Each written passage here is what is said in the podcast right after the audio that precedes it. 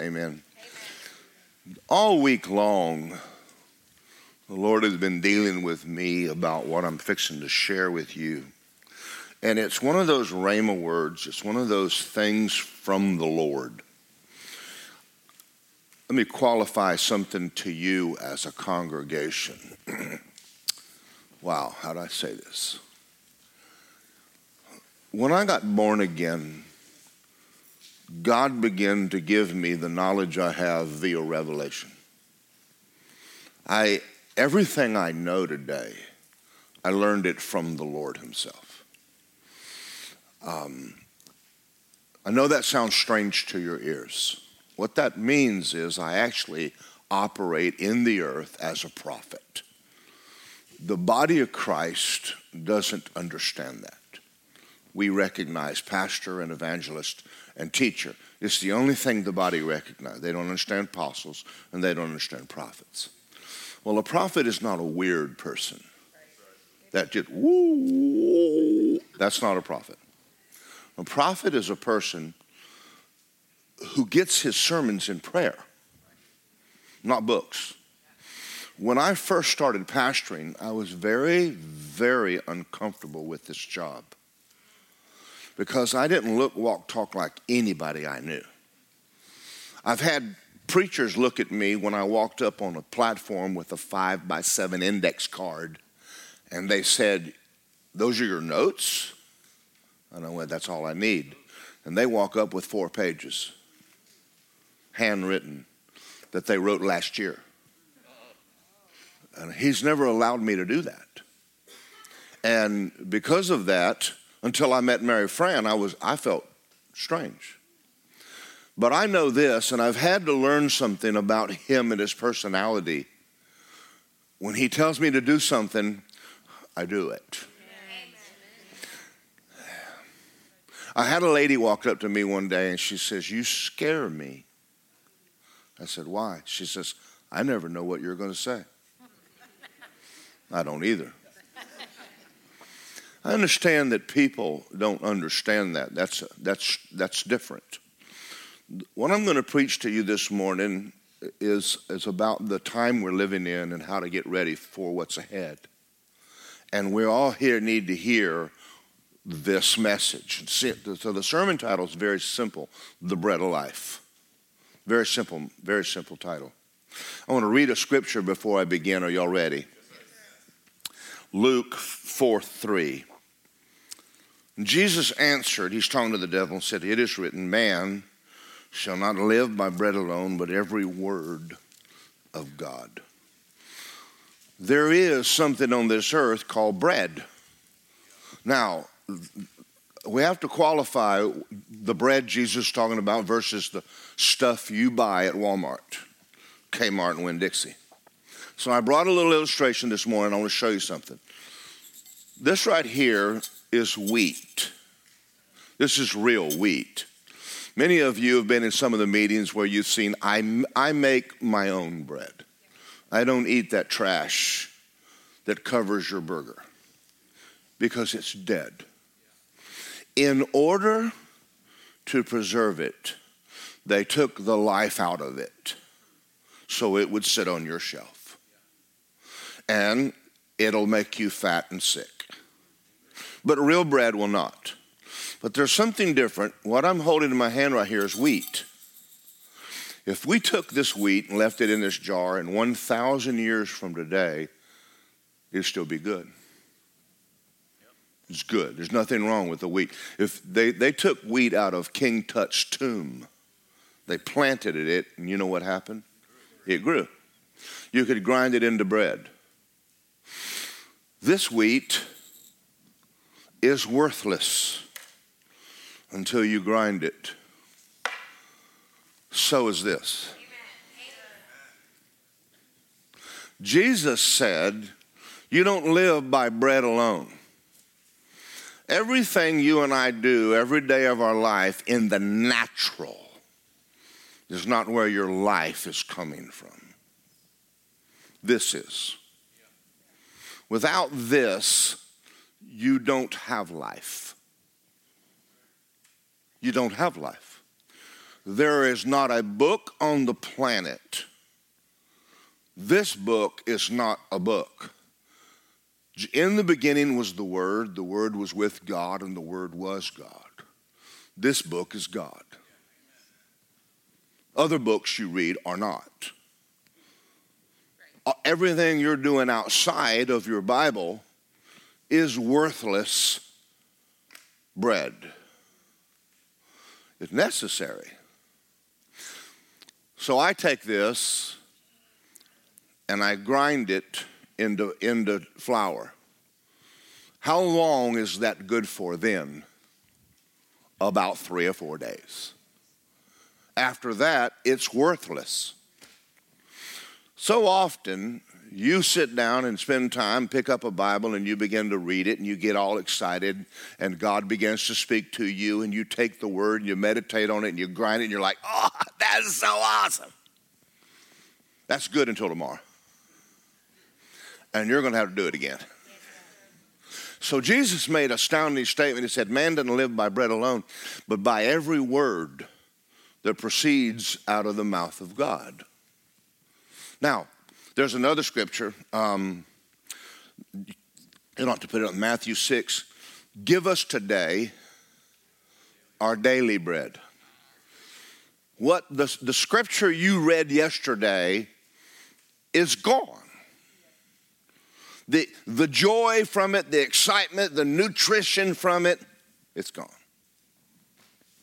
So I'm going to make a quote right now, and before I do, go to Hebrews 4 12 and let me hmm, let me just read this. The word of God is what? It's living. It's powerful. And sharpened a two-edged sword, piercing even to the division of soul and spirit, joints and marrow, the discerner of thoughts and intent. Of the word of God is the only thing that'll do that. There, nothing else on the planet will feed your spirit but your Bible. Amen. And your Bible on the shelf is worthless. Now, now, I'm going to say something here, and I want you to listen very carefully to what I'm about to say. The Lord said this to me the other day, and this started me off to really studying what I'm fixing to preach. Because the body of Christ today has traded um, the word discipleship for the word leadership. What's the difference? Is leadership a bad word? No, it's not. It's actually a very good work. I have a book, I tried to find it a while ago, called The Leadership Teachings of Jesus. Jesus never taught leadership. It went real quiet in this Baptist church. What is leadership? Where did leadership teaching come from? Because all of you have been in leadership meetings. I have too. We have them. John Maxwell, I went down to one of his meetings one day, and he was, a man asked him, they said, John, where do you get your material? It is so good. He said, You wouldn't believe it if I told you. He said, Yes, I would. Tell me where you're getting it. He said, I'm getting it out of the Bible.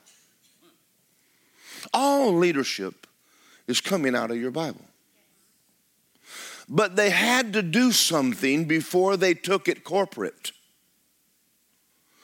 they had to take consecration to God out of it. Leadership is Bible principles minus consecration to God. You can't take consecration to God to Chick fil A and teach it.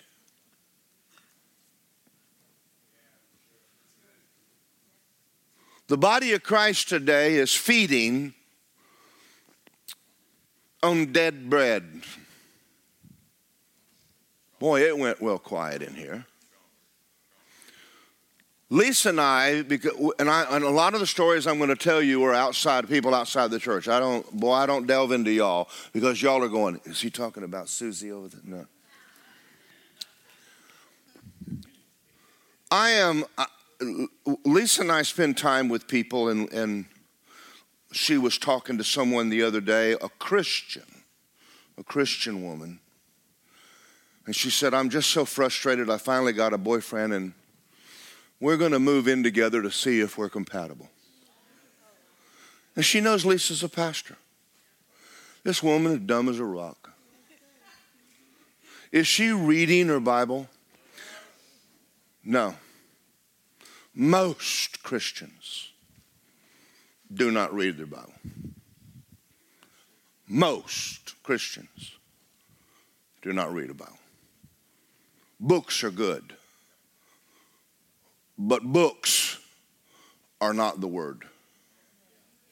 Sermons are good on CDs, it is not the Word. Now, someone said, Well, Pastor, you like to make bread, it's a lot of work. It is work worth doing. Well, I don't have time to read. It is worth doing. It is the only place you're going to get any life.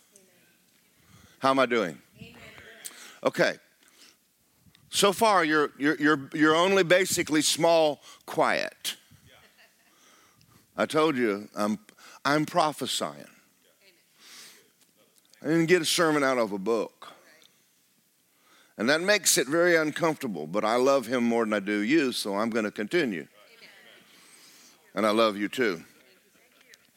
He said, leadership is Bible principles without consecration to God. Go with me to Matthew 16. What happened to the little lady that Lisa was talking to? The same thing that happens to most Christians. You're looking at your life and asking, here's a question.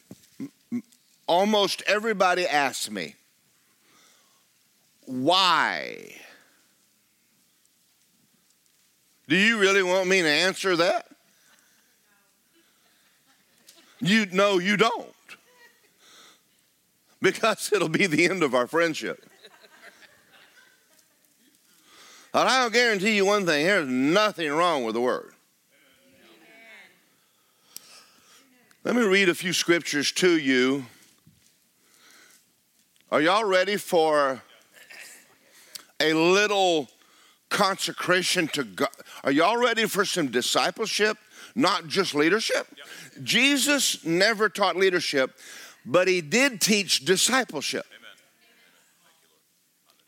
Are y'all listening? That's, a, that's huge in our culture.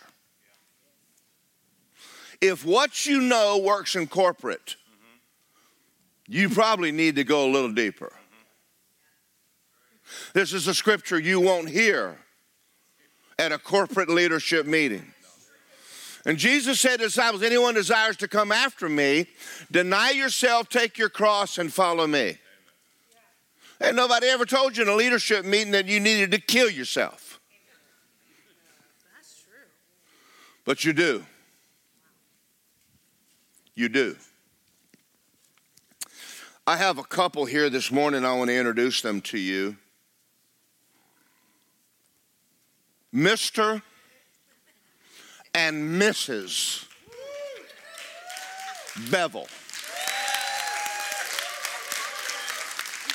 I want you to know what I didn't call them. I was at the wedding. Do you know what took place at the wedding? Do you know why we have weddings? Why do we do it?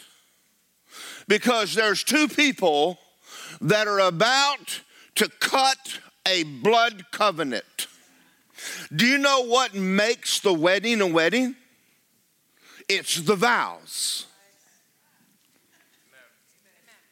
During the wedding, these two came forward.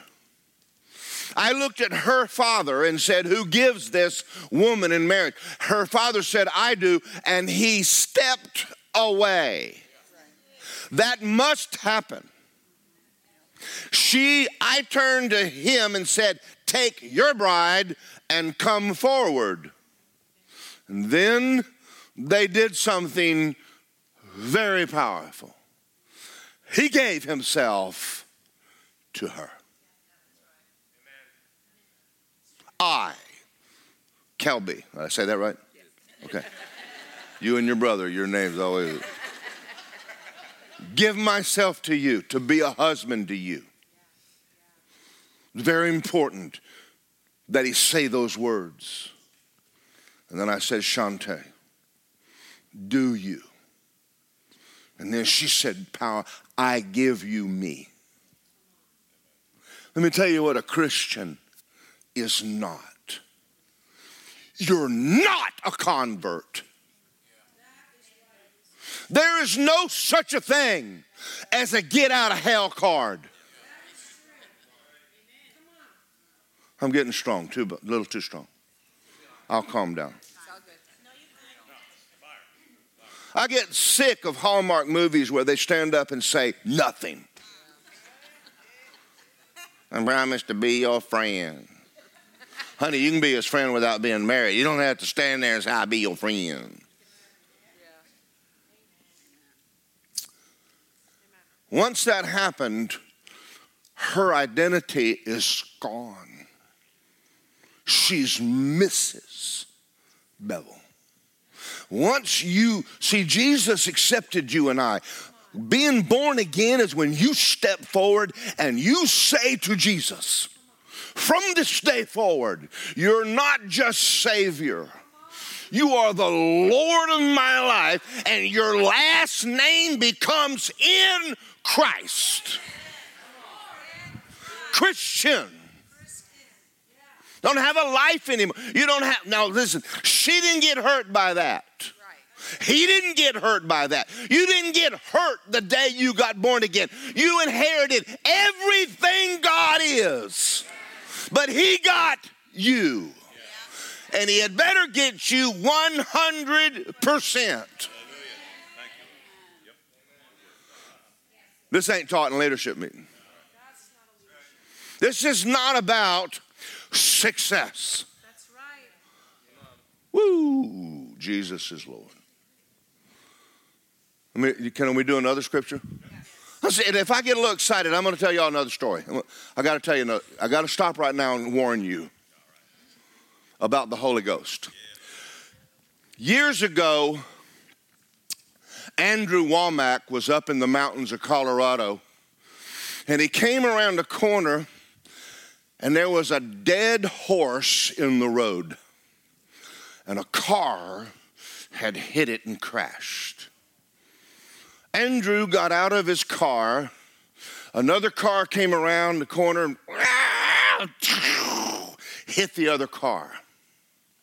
Andrew got out of his car and ran down the road and started waving at people. He got the finger Get out of the way, fool!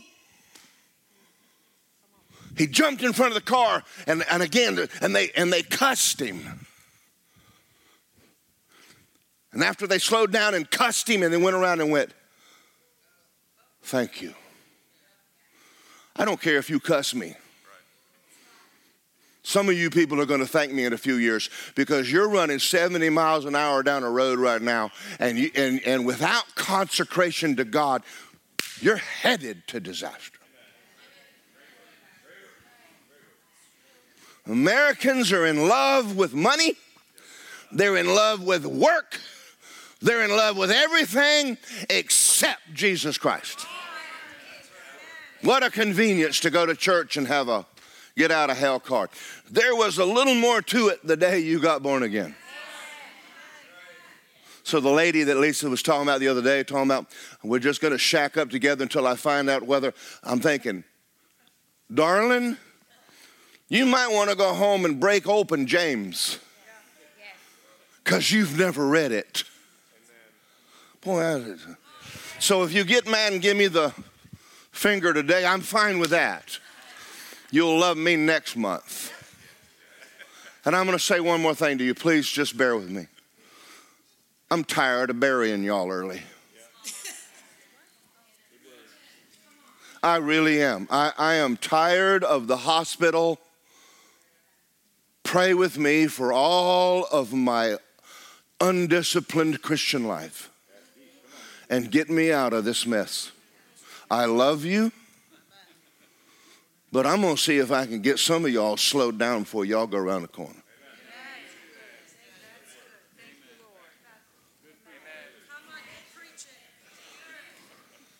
Jesus is Lord.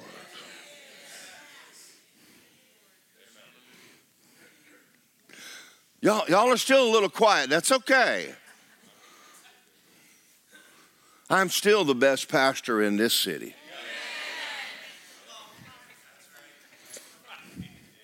Because you don't walk out of here and go, I wonder what he said meant.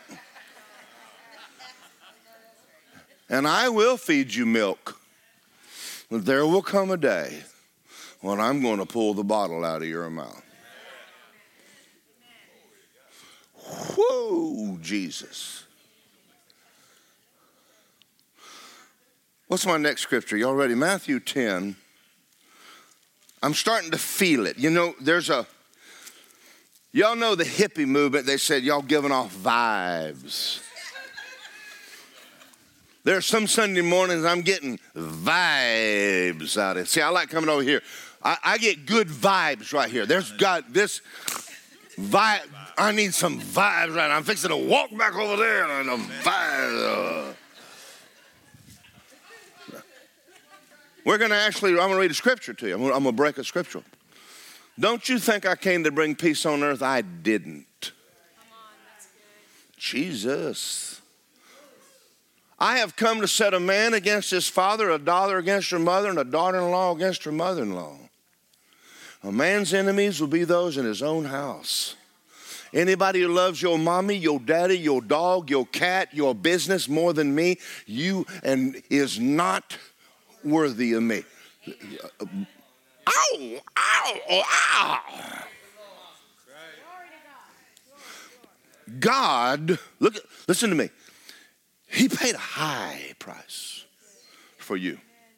And he's not sharing his bride with anybody. Don't you fall in love with anything on this planet more than Jesus. Went quiet. Well, I went to a birthday party. Stop it. Don't you ever trade time with God for a birthday party. What I, keep asking. I got. I'm going to ask my wife a real dumb question. Y'all hold on. What's What's Donald Trump's wife's name? Melania. Melania. Melania. I'm going to help y'all with something. Melania, a beautiful woman. She was a model but when Donald calls her, it really doesn't matter what she was doing. She doesn't need to be a model anymore. She can, but she don't need it. You don't need most of the things you're chasing. But you do need him. Nothing on this planet trumps your walk with God, and nothing trumps this book.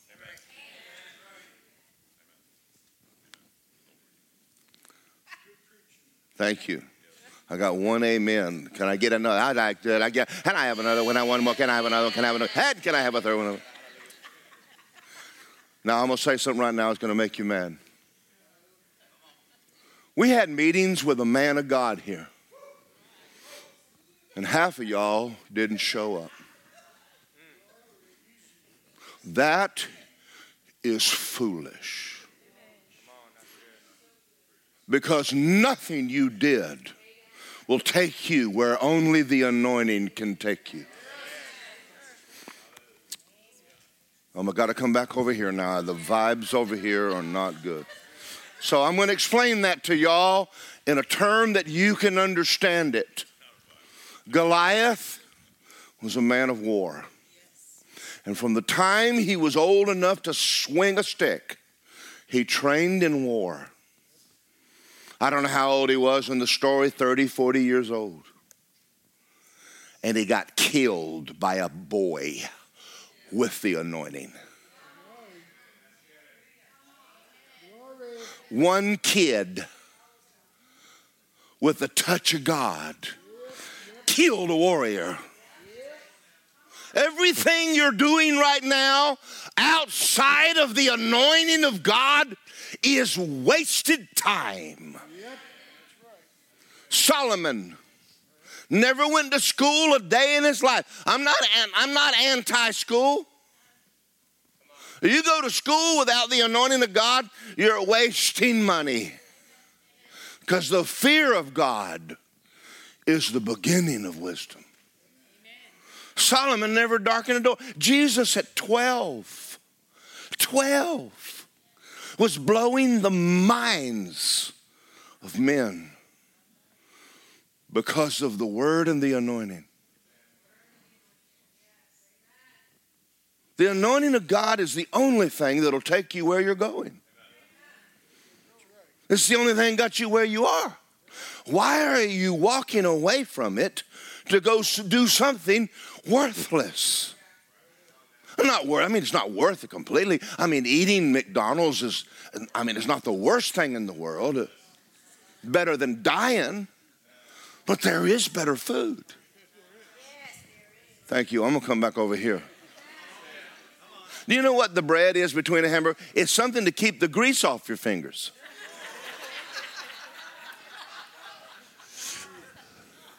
I'm not, I'm not anti anything. I'm just very pro.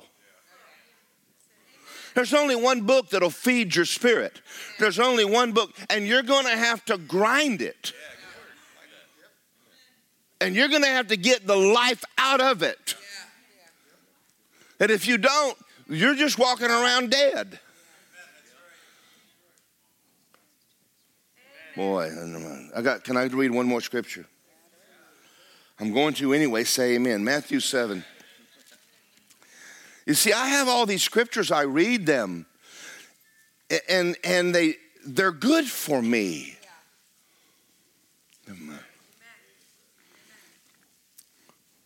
Have y'all ever had a bad day? You know why?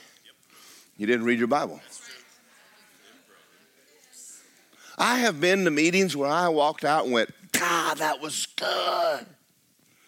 You know what it's like next morning? What'd they say?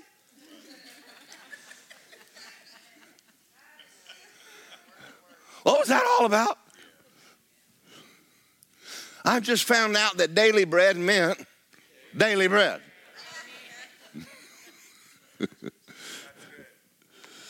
Lisa was telling the story earlier about her and I being married, and she went off to the store, and I asked her where she was going. There's just something about being married where you, your marriage is not something that you did, it's something you're doing. Christianity is not what you did, it's what you're doing. If you don't, if your relationship with God's more than a day old, you're messed up.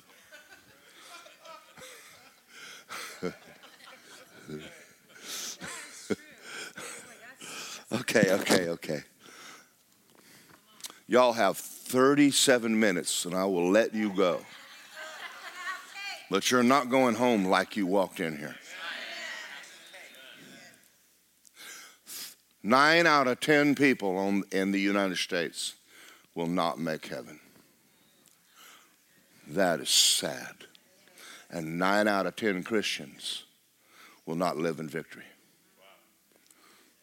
You will. You come in here, I'm going to guarantee you are going to live in victory this side of heaven. I got a lot more than leadership teach you. I'm going to disciple you if you'll let me. Matthew 7 21. Not everyone who says to me, Lord, Lord, will enter the kingdom of heaven, but he who does the will of my Father. A lot of Christians need to read that. This is not about what you believe, this is a life. Many will say, We prophesied, we went to church, we gave tithes and offerings. I say to you, I never knew you. I don't even know who you are.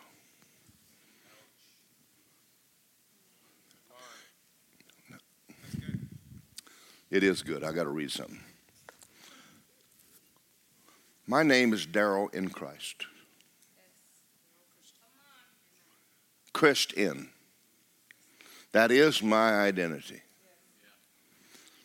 A convert wants heaven without dying. A disciple dies so he can be like Jesus and walk with him. A convert to convert, Jesus is Savior. To a disciple, Jesus is Lord. A lot of difference. I wrote a story here the Lord gave me, and I'm just going to read it to you. It's kind of short. A man sitting on the road with a cup. We come along and we give him money, we give him a shower, we give him a shave, we give him clothes, food, and we take him to a place where he can be warm and then we turn him over to a pastor.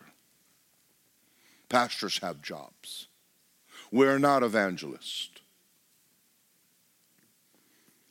Take care of him, teach him to be productive, and get him a job and hand him a manual to live by. Folks, listen to me.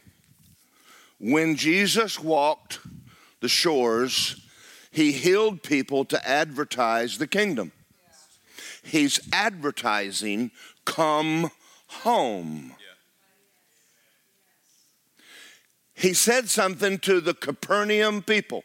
He healed everybody in that town. Later, he said, Capernaum, you'll be cast to hell because you didn't repent. God is not healing you because you hurt. Well, he is healing because you heard. He's advertising him. He wants you to come to him. He wants you to get rid of your cup and your beggar mentality on the side of the road.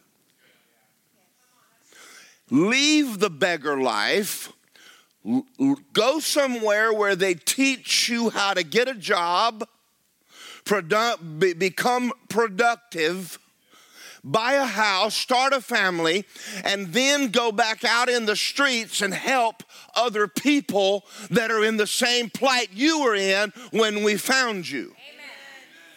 You're not supposed to stay a carnal baby Christian all your life.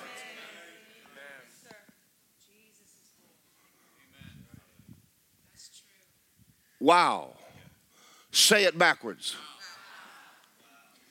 You don't need Jonathan Shuttlesworth after you've been saved five years.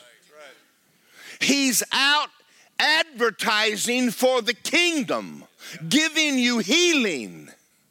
But there is a process where you're to go, thank you for he's God gives you food, it's grace. He gives you help, it's grace. But he's wanting you to get out of that and come out of that to a different way of living. You're supposed to be changing and growing into the image of Jesus. You're not supposed to be in the church 30 years and still on tit. Quit sucking milk. Every Sunday can't be milk for people been born again 30 years. Can we go lower? 10, maybe five.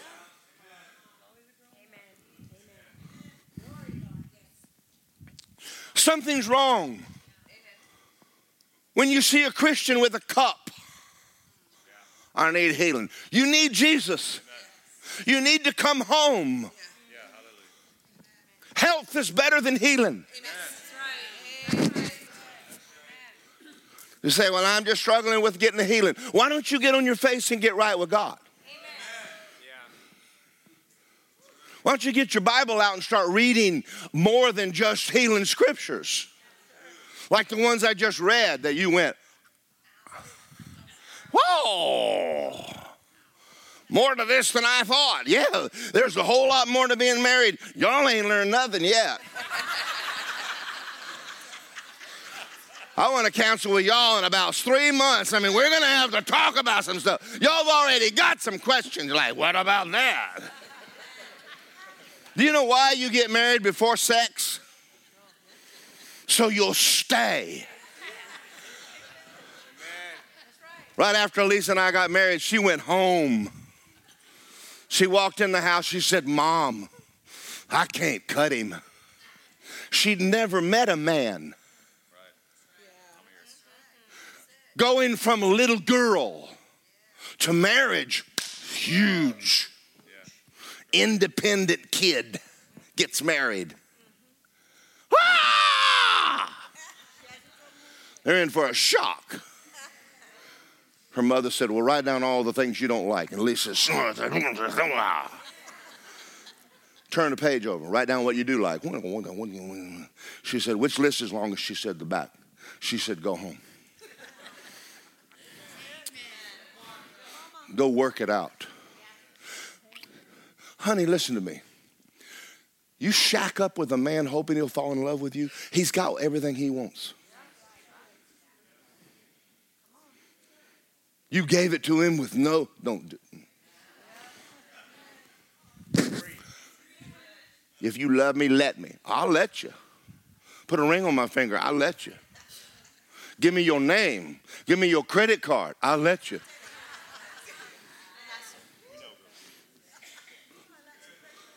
Well, we're going to have to talk about marriage some more. We're going to have to talk about this. All right, am I doing all right? There's eight of you. That's good. We'll go with eight. John 8. John 8.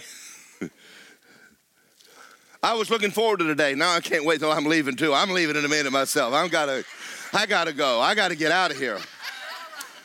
Lisa, I want some good lunch. Let's you and me go out and party tonight. I mean, I just, oh, glory to God. Jesus is Lord.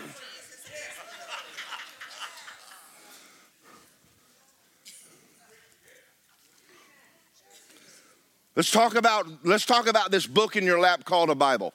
Let's talk about this book. You're supposed to be reading.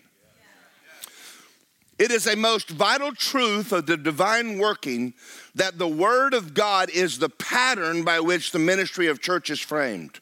The glory of the body of Christ is the fact that its members are living members, each with a personal will. That's you.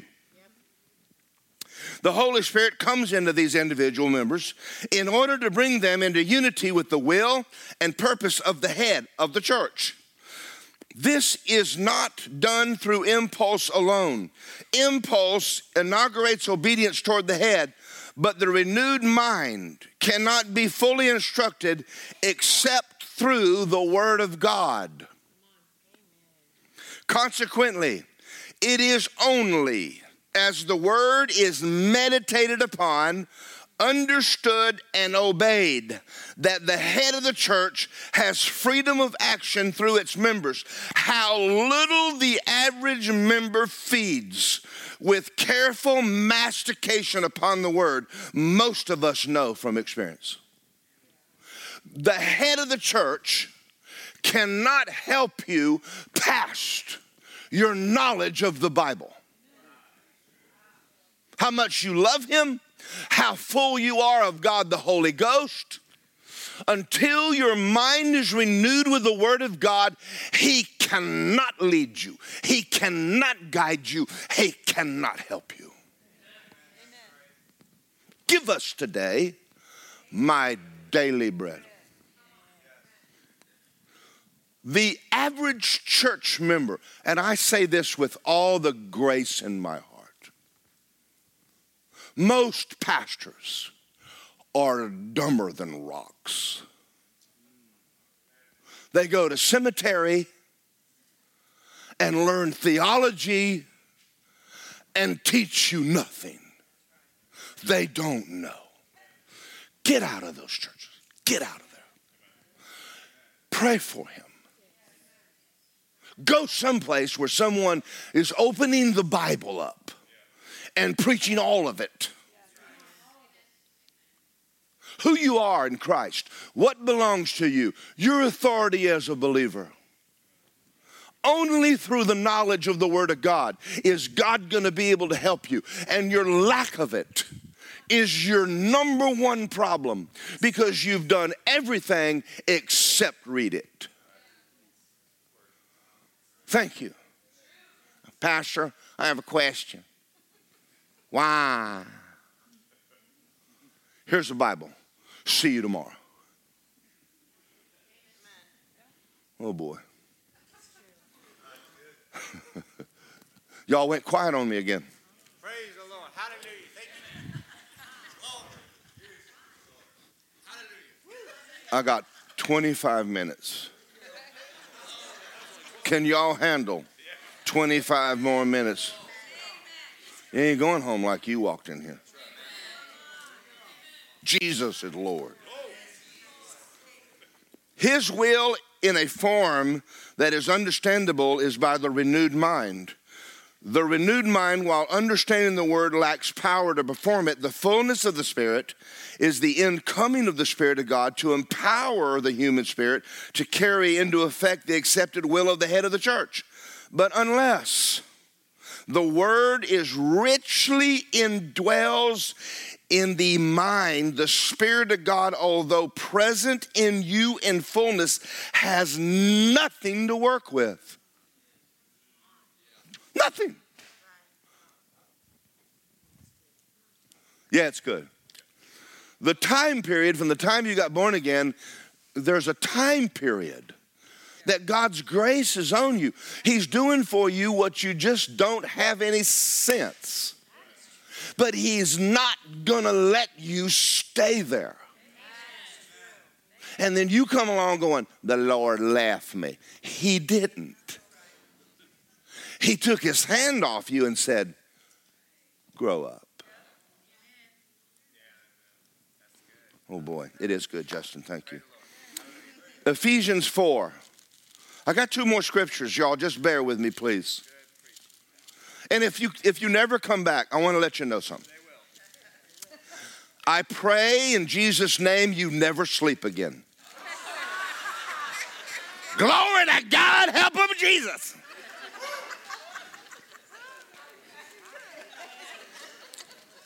What did Mark say? A thousand fleas infest the air pit under the air. I don't know how Mark says that anyway. Come on. Oh, God, help me, Jesus. Come on. Someone said, I wished I was a pastor. I wish you were too.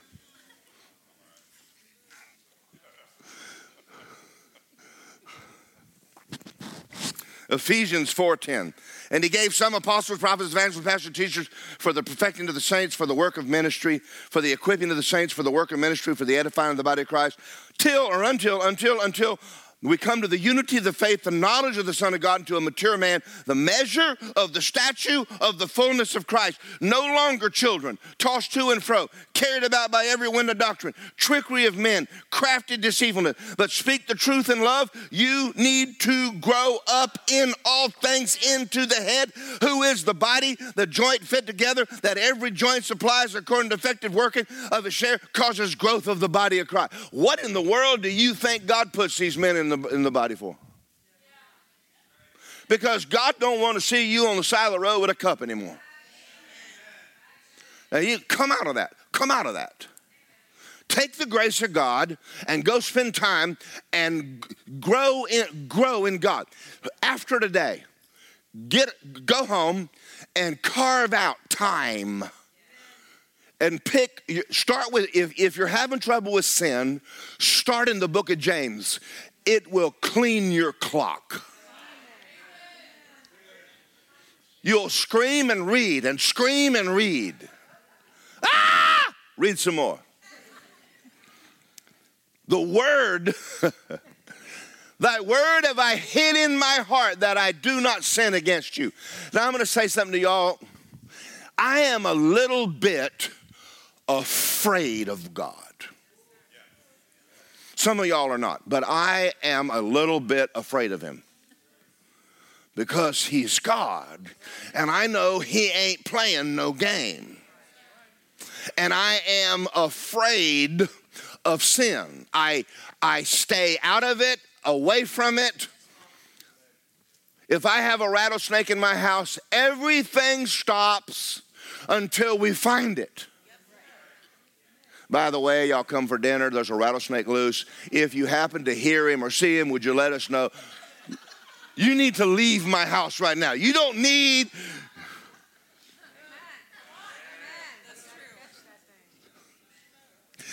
Rick Renner told the story about when he was younger, he had a pet boa constrictor. Have y'all ever heard him tell the story? Oh, God, y'all need. It got out. His name was Lucifer. It got out of the cage one day and began to wrap around Rick. True story. It was suffocating him to death. It's a grace of God that he got that snake off of him. Number one, don't buy boa constrictors. Number two, don't name it Lucifer. Number three, don't let it out of the cage.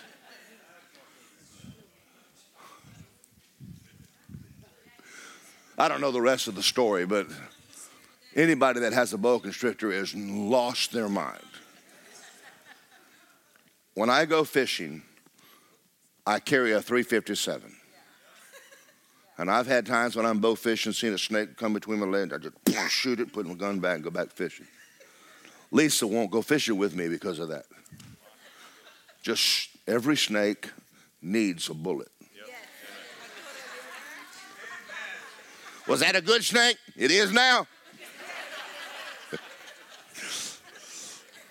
Hebrews chapter 5.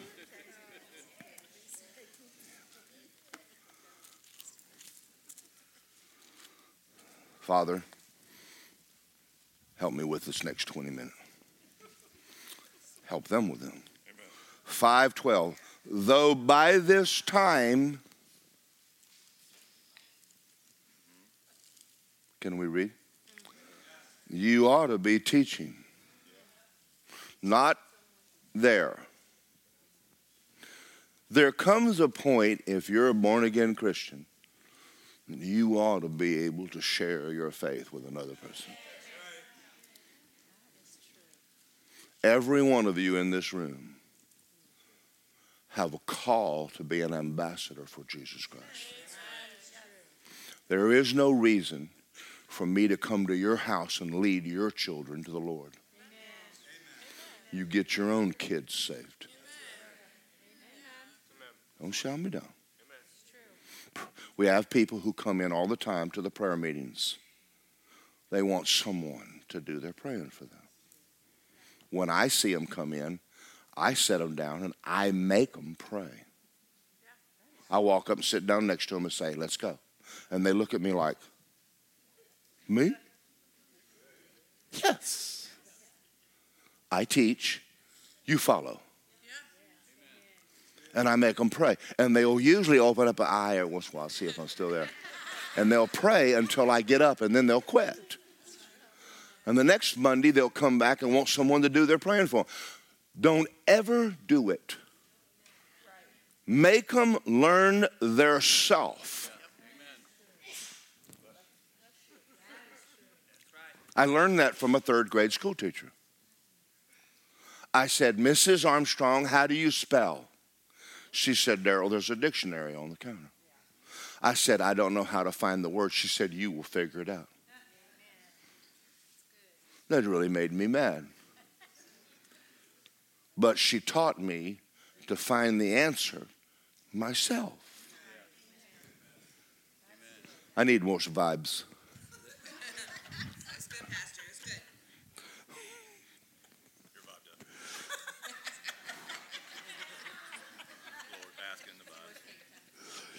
Everyone who partakes only in milk, there's milk of the word, is unskilled in the word of righteousness, for he is a baby.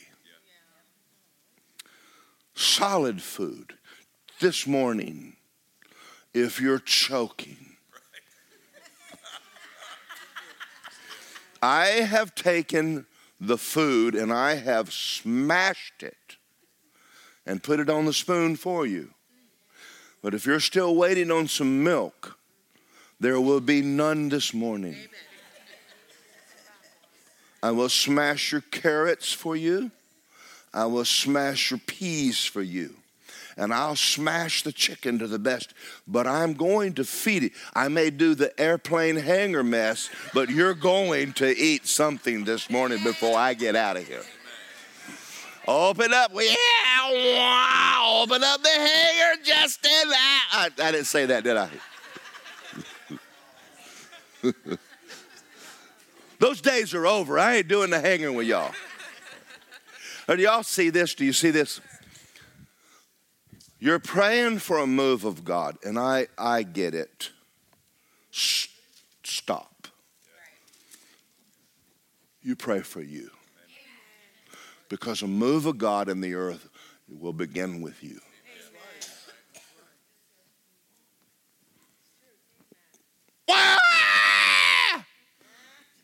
I'm good with that too. I will leave. Che did this one time when she was a little girl. She, we'd put her in her crib, she'd scream. I closed the door. You scream all night for all I care. You're going to bed. You parents, put them to bed.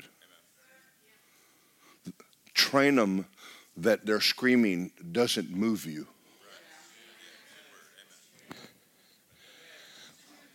We need to do the family thing in here real bad.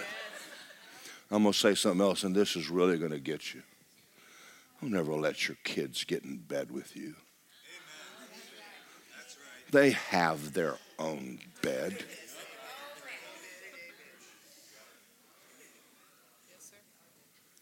How are you going to have any more kids when the kids are with you? That was too much for y'all. You, you have to go to bed now. Yours.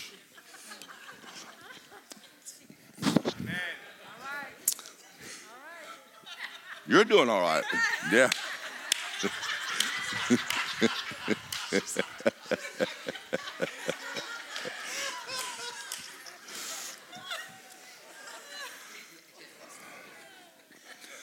Solid food belongs to those who are full age, those who, by reason of using it, doing the word, have learned to exercise to discern good and evil.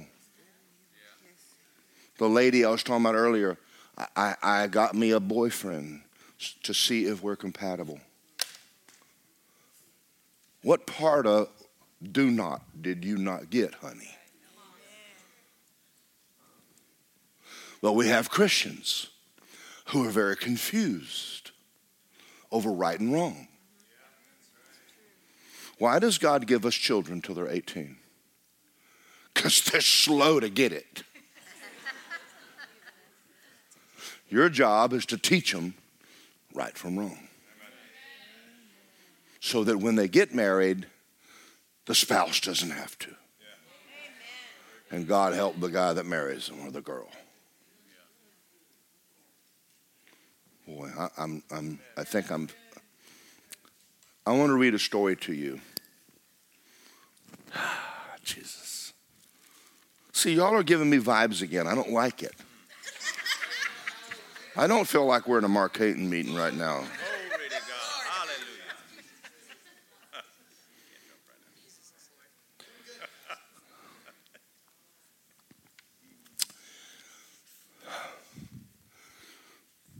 There are stories that Brother Hagin taught us and things I learned that have helped me immensely in life. I'm going to read one of them to you right now. Some time ago, I was preaching a convention of ministers. Oh, well, Jesus has. Well, let, me, let me back up here a minute. Brother Hagin was in a meeting. He fell and he, and he tore up his elbow and he, and he went to the hospital. And the Lord told him on the way there, It's not broken. I'll, I'll talk to you later. He said, I heard footsteps coming down the corridor toward my room. I looked toward the door to see what's coming. and, and just uh, 6.30, too, easy, too early for visitors. Someone dressed in white walked in my door. I supposed to be a nurse and looked up. It was Jesus. He walked in the hospital, pulled up a chair, and sat down with Kenneth Hagin. You might say, that's cool. Kinda. Jesus approached my bed and sat down in a chair, seemed robed in white. He began a conversation, said, I told you the automobile the other night as you approached, your arm's not broken. I told you I'd talk to you later. Now it's later. All right. In the hospital room, the Lord reminded me what He told me the other night in the car. Okay. Um, he said, You're commended for taking me at my word. And he went on, Now I want to say this.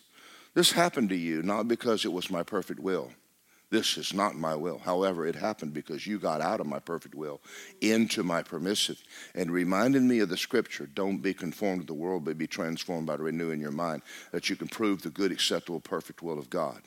The Lord explained that He permits people to go through things that are not His will. For example, said it wasn't my will that Israel have a king, but they kept pestering me, and I gave one anyway. Some time ago, you were preaching at a convention, of ministers. You stated that your ministry was a prophet and teacher. You got into trouble because you reversed the order and have put your teaching ministry first and your prophetic ministry second. Why would a prophet not want to be a prophet? Because it's very uncomfortable to stand up in front of 250 people on Sunday morning and say, Thus says the Lord. Sometimes the messages are not exactly the TV stuff. TV has to pay its bills. Never mind. When you did that, you got out of my perfect will into permissive. Thus, you opened the door to the devil to attack you. You might ask why, if I knew you were going to fall and hurt your arm, I didn't prevent it. I could have, but I didn't want to. Instead of your being angry with me for not preventing this, you should be glad I allowed it. If I hadn't permitted Satan to do this and arrest your attention, you would not have lived past 55 years of age. Some of y'all need to read some books. You cannot continue the way you're going in the permissive carnal will of God and look at me near next year, three years, and go, why? I'm going to arrest you now. There are things you're doing that are opening the door to the devil. He's wreaking havoc in your house, with your children, with your family. You need to come back to God. I'm not talking about be born again. I'm talking about make him Lord of your life. Get in your Bible and read scriptures you don't like. Like if you love your children more than me. I don't ever want to hear you women ever go, my baby again for your 30 year old children.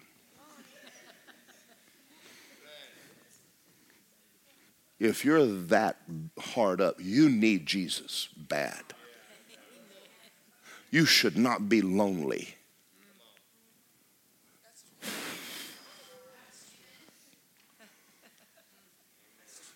Lisa's not my all. Jesus is my all. And I better not be her all. Because I will disappoint this woman. Jesus will not. I want her to be so in love with Jesus that she puts up with me. Amen. Do are you listening? Okay. Is this all right? I got seven more minutes. This is the third time I've had to talk to you about this. For this reason, I'm going to let you wear your arm in a cast. And I'm going to speed up your healing, but I'm going to, there will always be a certain problem in your arm. I want you to remember don't you ever disobey me again.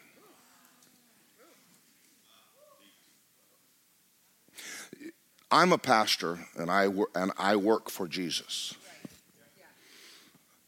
I can tell you stories and I will not. But he's tough on me. Everything between me and him has not gone well since I started pastoring. But he has an uncanny ability to get my attention. He won't let me mistreat you, or I will know it. He also won't let me get away with not preaching what he says. I will know that too.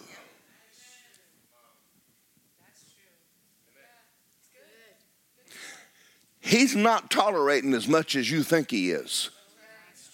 He's patient. When you're a baby, you, you have no, just drink milk. And you're a child, there's responsibilities. But when you hit adulthood, baby, you quit acting like a big baby.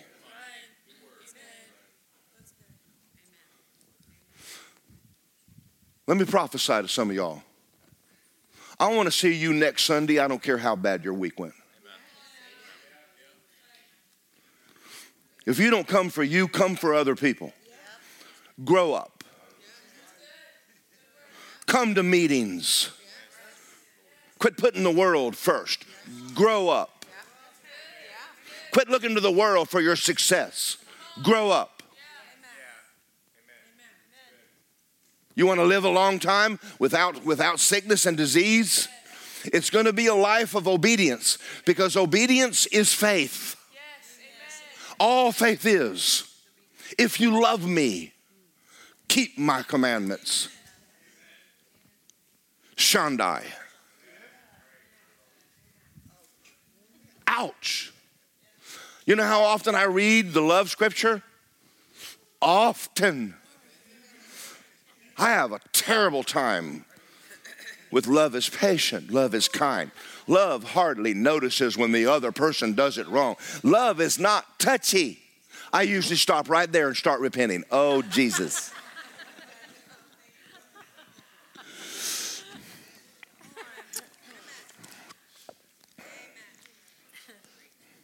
in order to get my attention and bring about my complete submission. Do you understand that if he hadn't arrested him, Rhema would never would have happened?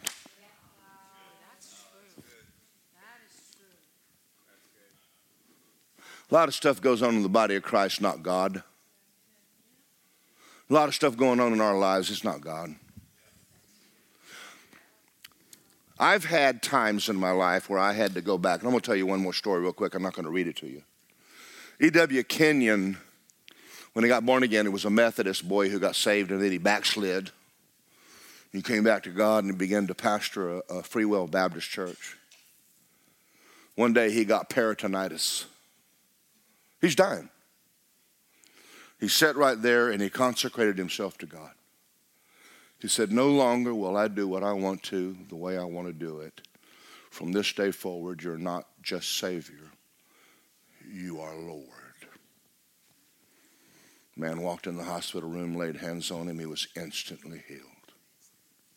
His feet were already turning blue from the death, and God healed him. And that man went on to write books that T.L. Osborn, some of the greatest men of God that ever walked this earth, read his theology and turned the world upside down. One man separated unto God. You can be married to a wild husband and wild wife and, and stay married, and it's not a real. You can be a born again Christian. You can be wild. And Jesus loves you. And you'll go to heaven when you die. But it's not the best life. The faith message I preach only works to consecrated people. That answers why. You're not separated unto God. What, what Mark preaches will not work for you. What Kenneth Copeland preaches will not work. What I preach will not work. You can't sit in church, stare at the wall, and think that you're absorbing it by osmosis. Get your Bible out and go home and get get to know the God that wrote it. How am I doing? You have no idea how my heart breaks for you. I watch some of y'all struggle. And I and I pray, God help me. I pray for you. I pray for you. And I'm just going to tell you that unless you do was what I preached this morning, forget it. You're doing every day of your life what you want to do. You need to change some of your want tos. The number one commandment in the New Testament love God with all your heart and all your soul and all your strength and all of your mind. He paid a high price for us. That cross was yours.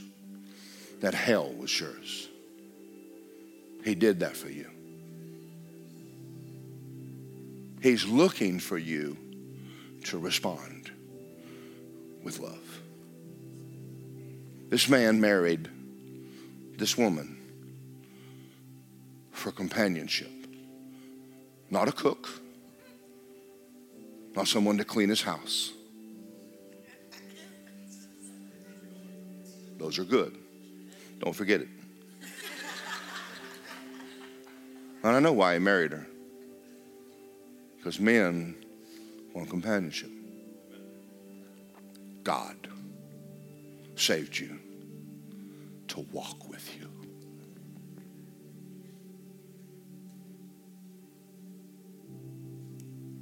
He saved you for family, for friendship. The rest of it.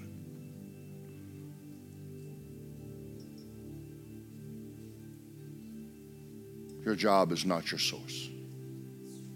Your education is not your source. God is your source. Father God, I, I was so excited this morning when I woke up because I knew I had a word from, from you. And I love you with all of my heart. I love, I love your church. I love people. I know that some things people are hearing right now are like, go back to who we are in Christ. I know that. But this, many of them are headed down a road right now 70 miles an hour with a crash around the corner. And they've got to slow it down. It's time to go back to the basics. This life on this planet without consecration to you, not worth living. It's the answer we've all looked for. I pray everybody in the sound of my voice would at least hear what I say and hear what you're saying, not me. I'm just putting voice to your word. Pick our Bibles back up. Masticate that thing. You said, if you abide in me and my words abide you, said, I sent my word and healed them. Why are we looking for everything in life outside of the Bible laying in our lap? I don't know. There's many people in this room right this minute need to pick it up. Start reading it. Read it in the Holy Ghost. I give you thanks. Many of you are praying right now, and I appreciate that. Your children need you to be on fire for God. Quit telling them what to do, show them what to do. Let them pattern after you. If you're not on fire for God, they have no pattern. Your spouse doesn't want to hear you run your mouth anymore. If you're a Christian, they want to see Jesus.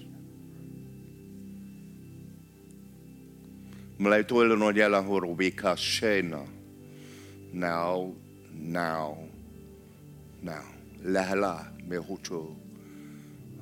Oh, yaroi sumo quero are vrusu to the odo mahuto.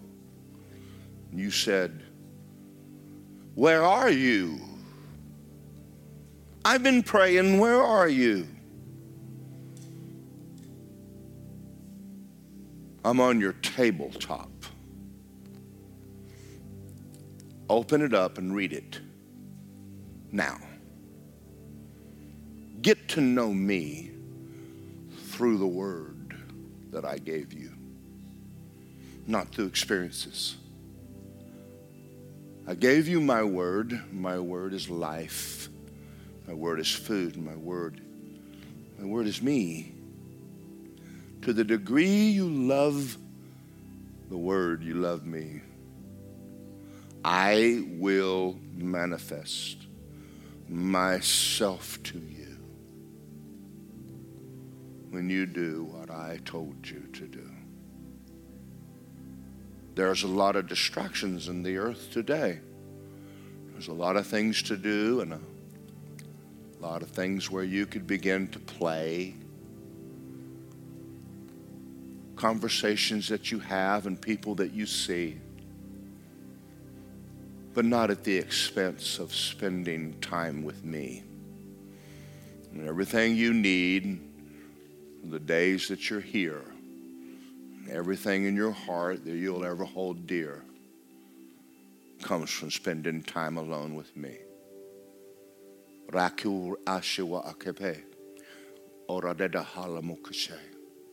I'm very jealous for you.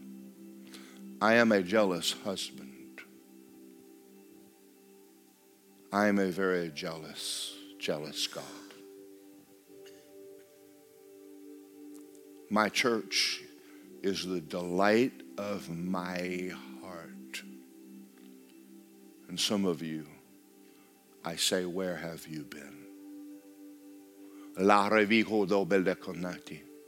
Don't make a religion out of me. I'm your father. I'm your husband. I'm your friend recogido maravisum pepe. If you listen to what I said today, your life will turn into a garden. The things that you've prayed and been questioned about, I still have mercy, even though you know better. I'm still a God of mercy. Don't be afraid to say, I missed it. I'll take you back. I'll wash you. I'll clean you. We will forget everything you ever did wrong and restore you back to the place that you once were. For my heart yearns to be with you. My heart yearns for you to sit with me karohore, lara mero punaro hiro peconcine. Soon I will be back and we'll be together forever and you'll not go through what you're going through now. But for the time being, I'm always there for you. I'll always be here for you. Like the commercial said, the door's always open, the light's always on. Pakalino no pakasia. Father, thank you for this morning. Thank you for this morning. I pray, Father, there's people sitting in this room right now that are making adjustments, slowing down, coming back to what's important. We hope you enjoyed this message by Word of Life Church. We just wanted to let you know there's a lot more content on our website at wolapopka.com. From our YouTube channel to our podcast to our SoundCloud and many more events. We also wanted to let you know that we love giving you these messages. And it helps us too that if you would love to give to the what we're doing, it helps keep all these messages free. You can just simply go to our website and click the big give now button or you can text 407 955 5345. And remember, our pastor's vision is this we grow Christians. So we thank you for listening, and we'll see you next time.